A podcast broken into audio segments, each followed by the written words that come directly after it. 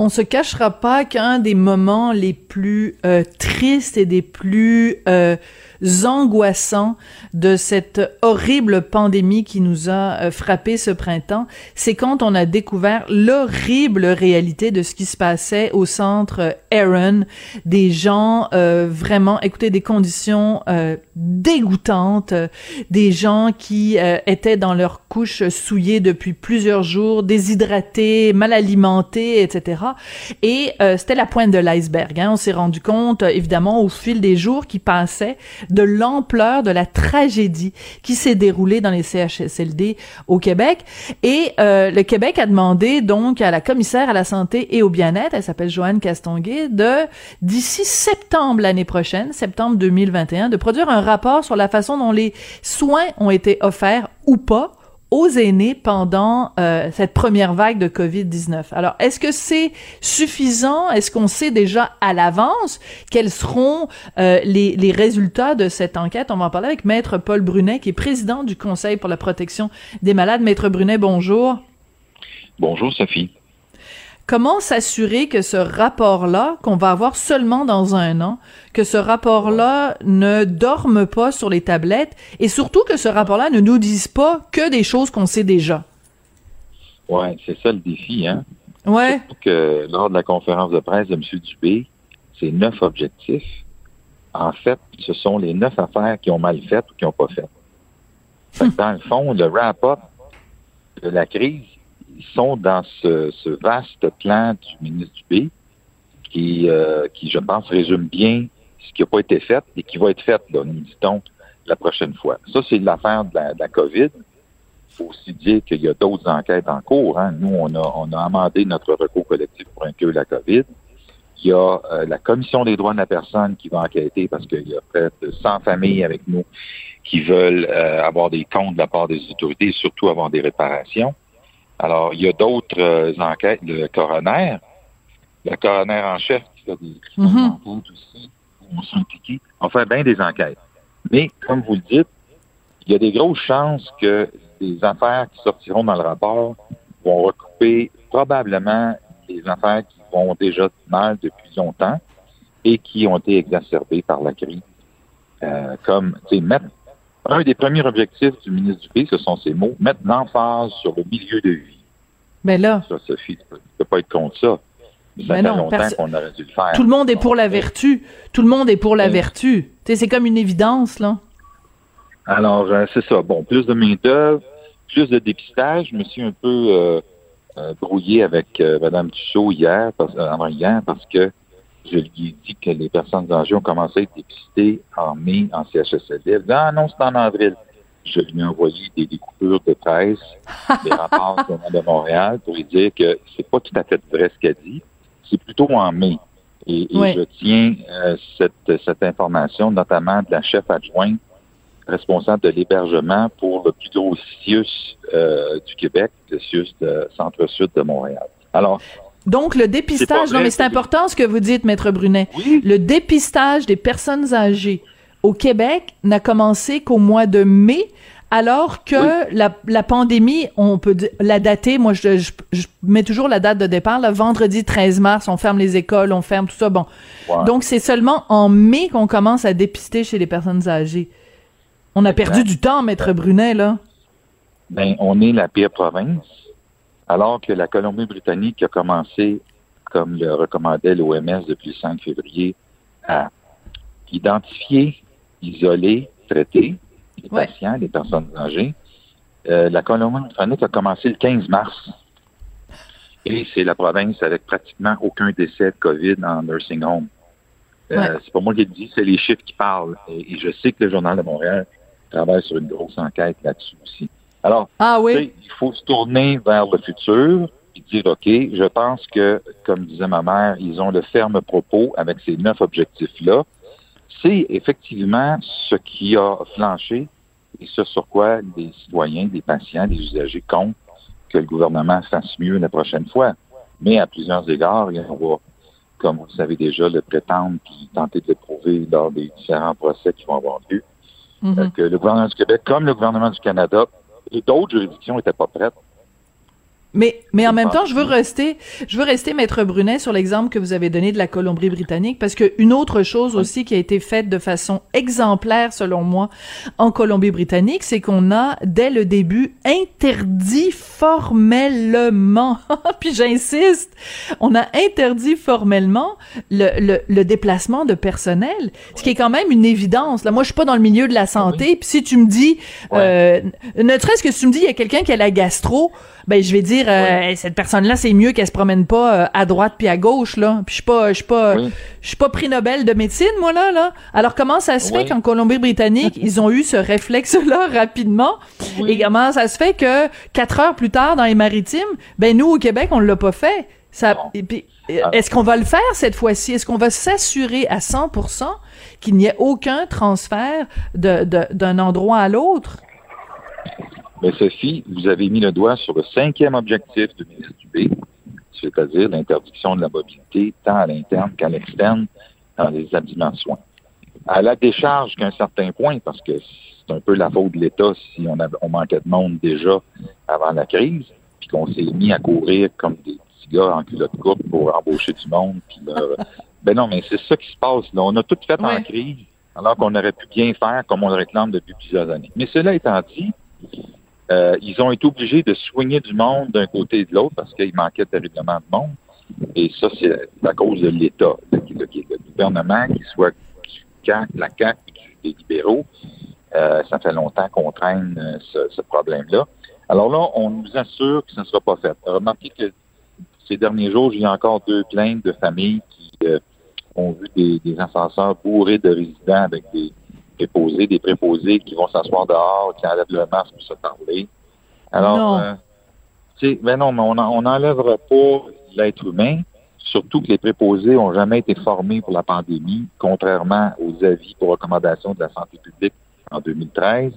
Tu on, on est un peu tout croche, mais je pense qu'on est bien intentionné. J'espère que M. Dubé a euh, l'autorité qu'il faudra, parce qu'à plusieurs égards, on, on s'est aperçu que localement, on manquait de, on manquait de suivi des directives ou des souhaits que le premier ministre. Le premier ministre a annoncé que le, 7 ou le 8 avril que désormais, les CHSLD et personnes âgées, c'était sa priorité. Euh, elles n'ont en fait été une priorité qu'à partir du fin avril, début mai. Alors, on était déjà, puis tu sais, quand tu me dis... Euh, c'était déjà trop tard, euh, c'était déjà trop tard. Ben oui, quand le Québec a annoncé l'urgence sanitaire le 13 mars, là, il y avait déjà du monde qui mourait ou qui était gravement atteint de la COVID dans les CHSLD et les RPA, là. C'est pas du jour au lendemain qu'ils sont tombés malades. Alors, ça couvait déjà. Et malheureusement, contrairement à ce que l'OMS nous disait depuis 5 février, on n'a pas fait grand-chose pour tester. Les citoyens ont commencé à être testés vers la troisième semaine de mars, fin mars.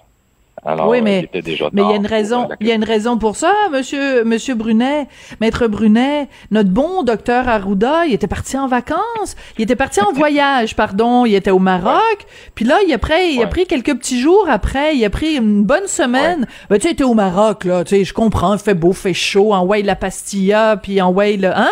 Bon, les, les, tagines avec des petits abricots dedans, fait il a décidé lui de prendre plus de temps puis de, de rester en vacances. Donc dans le cœur de la, je m'excuse de faire de l'ironie, mais vraiment, là, ça, moi, je l'ai pas digéré. Le voyage au Maroc de, de, de du docteur euh, Arruda en pleine crise et qu'il n'ait pas décidé de mettre fin à sa, à sa conférence à laquelle il assistait, dans laquelle il était lui-même conférencier et qu'il n'ait pas retardé en disant, ben, regarde, les vacances, ça attendra, je reviens rapidement au Québec. Je sais pas vous, mais moi, je le digère pas encore. Écoutez, euh, Mme Anglade euh, a dit des choses extrêmement importantes au sujet du docteur Arruda, c'est-à-dire elle a vanté certaines qualités extrêmement importantes comme... indéniable, indéniable, oui. Indéniable. Mais euh, être en charge de mesures d'urgence comme celle-ci, ça prend un réflexe supplémentaire d'urgence, c'est-à-dire que tu es supposé de voir un mois, deux mois en avant de tout le monde. Oui. Et c'est ça, je pense, qui a manqué, malgré toutes les qualités qu'il a je connais des gens qui travaillent en urgence. Moi, je viens du milieu municipal. Les gars et les filles qui sont assis à la tête des réseaux d'urgence pensent un mot ou deux en avant sur ce qui va arriver puis comment on va se préparer déjà. Alors évidemment, quand tu es pris dans d'autres activités ou déplacements, Euh, et le plus drôle, c'est que quand un journaliste, je pense que c'était TVA, a demandé à la ministre McCann à l'époque comment euh, attribuez-vous le fait, pourquoi M. Arruda était-il absent? Et elle a dit, ne vous inquiétez pas, M. Arruda est en contact quotidien avec le ministère de la Santé.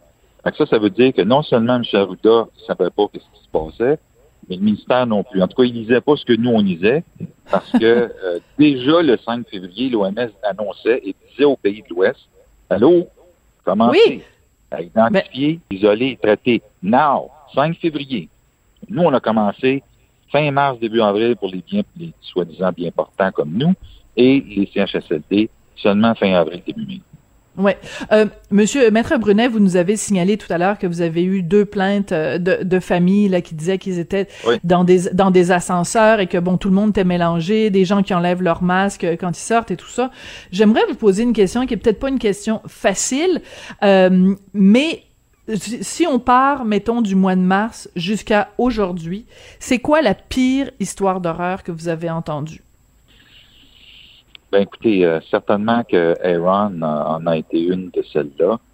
Euh, les témoignages, les cris du cœur, euh, les téléphones, les courriels de famille qui étaient horrifiés d'apprendre, un, qu'ils avaient été expulsés, qu'ils ne pourraient pas revoir leurs proches. Hmm. Deux, ils se faisaient rappeler quelques jours ou semaines plus tard pour dire ben finalement, votre père est mort. fait que là, il n'avait pas pu le voir ni avant ni après. Et puis là, quelques mois plus tard, là, ils reçoivent un certificat de décès, le motif, la cause n'est pas mentionné.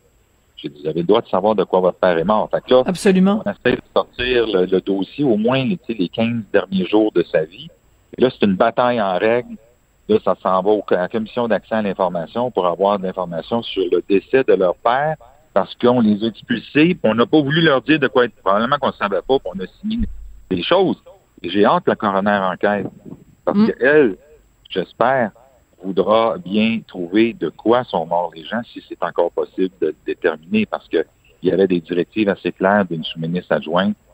Quand la personne meurt dans telle circonstance, vous signez COVID puis that's Ah oui. combien de gens ont été abandonnés, maltraités, morts de déshydratation et à qui on a attribué la cause décès à la COVID? Question posée. Hein. Donc la COVID a le dos large euh, dans ce sens-là. Mais quand vous dites euh, que moi j'essaie de me mettre dans la peau euh, de quelqu'un, déjà c'est dur perdre un proche, on s'entend. mais en plus de ne pas savoir, je trouve que ça rajoute euh, euh, le fait de ne pas pouvoir être en contact, de pas pouvoir la prendre dans nos bras, de pas pouvoir l'accompagner dans ces derniers moments, c'est un, c'est un deuil supplémentaire, c'est une douleur supplémentaire. Mais en plus de pas savoir, de pas avoir les détails et d'avoir l'impression en plus que l'administration se moque un peu de nous en, en jouant au chat et à la souris, tout ça c'est comme une couche de douleur supplémentaire à chaque fois. C'est c'est c'est dur à vivre là pour les les, les gens euh, que que vous représentez, les gens qui viennent vous voir ça doit être terrible. Oui. Et tu sais, depuis toutes ces années qu'on travaille dans le réseau, avec les familles, avec les résidents, il y a comme un petit goût dans la bouche, un peu amer, qui nous laisse penser euh, quelque part que les administrations sont bien mieux quand la famille s'en mêle pas, puis quand ils viennent pas trop souvent. Hmm. C'est un peu ça, tu sais. Et des fois, les familles ont diablement raison. Ben, imaginez-vous donc, la première affaire qu'on a faite le 13 mars, c'est d'expulser les familles des établissements pour des raisons de sécurité sanitaire. le temps a prouvé que c'était pas plus dangereux que les autres, mais ça fait-tu du bien de sacrer ce monde-là dehors qui nous achale pas, on les a pas dans C'est ça, des fois, le réflexe qu'on entend. Hmm. Je comprends ce que vous voulez dire. Non, mais Maître Brunet, je comprends, puis on va se quitter là-dessus c'est que il y a peut-être aussi, euh, ça faisait l'affaire de bien des gens de d'utiliser ce prétexte-là, de dire bon mais il y a danger de contagion. En fait, il y avait surtout danger d'observation. C'est que les quand la famille est là, la famille surveille le système de santé. Si on se débarrasse de la famille et des proches, bon on se débarrasse de gens parfois bien gênant qui pose beaucoup de questions. Je pense que c'est peut-être ça aussi la raison pour laquelle on a une partie de la raison en tout cas pour laquelle on a très rapidement euh, dit aux proches et aux familles ben on veut on veut plus vous voir ici puis que c'était plus facile euh, plus euh, euh, politiquement correct de dire bon on fait ça pour vous protéger en fait parce que vous êtes des risques de contamination. Maître Brunet, merci beaucoup. Puis euh, ben bonne chance à toutes les familles euh, qui vont euh, devoir faire face à tout ça. Puis on croise les doigts quand même. Hein, on espère quand même que à travers tout ça, les gens vont pouvoir avoir des réponses, en tout cas, à certaines de leurs questions quand la la la commissaire Castonguay va donner les résultats de son rapport. Septembre 2021, c'est quand même long à attendre, non? Oui, ça va être long, puis il va y avoir des recommandations, puis ça va être une plateforme électorale éventuelle. Je suis pas sûr qu'on va tout régler, par exemple. Une plateforme électorale, qu'est-ce que vous voulez dire, Maître Brunet? Ben oui. Ben, quand un rapport sort, parce qu'on a pris du temps à le faire sortir, parce qu'on ne voulait pas l'avoir d'impact tout de suite, ben là, on en fait une plateforme électorale, on en fait des promesses qu'à l'avenir, ce sera comme ça, puis c'est plus jamais, comme dit Mme Blais, plus jamais on reverra ces choses-là. on va le mettre dans un, dans un programme électoral, puis là, on va se ramasser dans deux, trois ans mais nous, on ne laissera pas attendre euh, ces questions-là. On va les faire traiter par les tribunaux. Les tribunaux, hein, ça, ça, ça, ça aide quand même à avoir un petit peu de mettre un petit peu euh, de pression euh, dans, dans, dans, ces dossiers-là. Maître Brunet, Paul Brunet, donc président du Conseil pour la protection des malades. Merci beaucoup d'être venu nous parler aujourd'hui. Merci Sophie. Merci. C'est comme ça que se termine l'émission. Aujourd'hui, je voudrais remercier Joanie Henry à la mise en nom, du Veilleux à la recherche. Prochain rendez-vous demain, même heure, 17h30. Merci beaucoup d'avoir été là.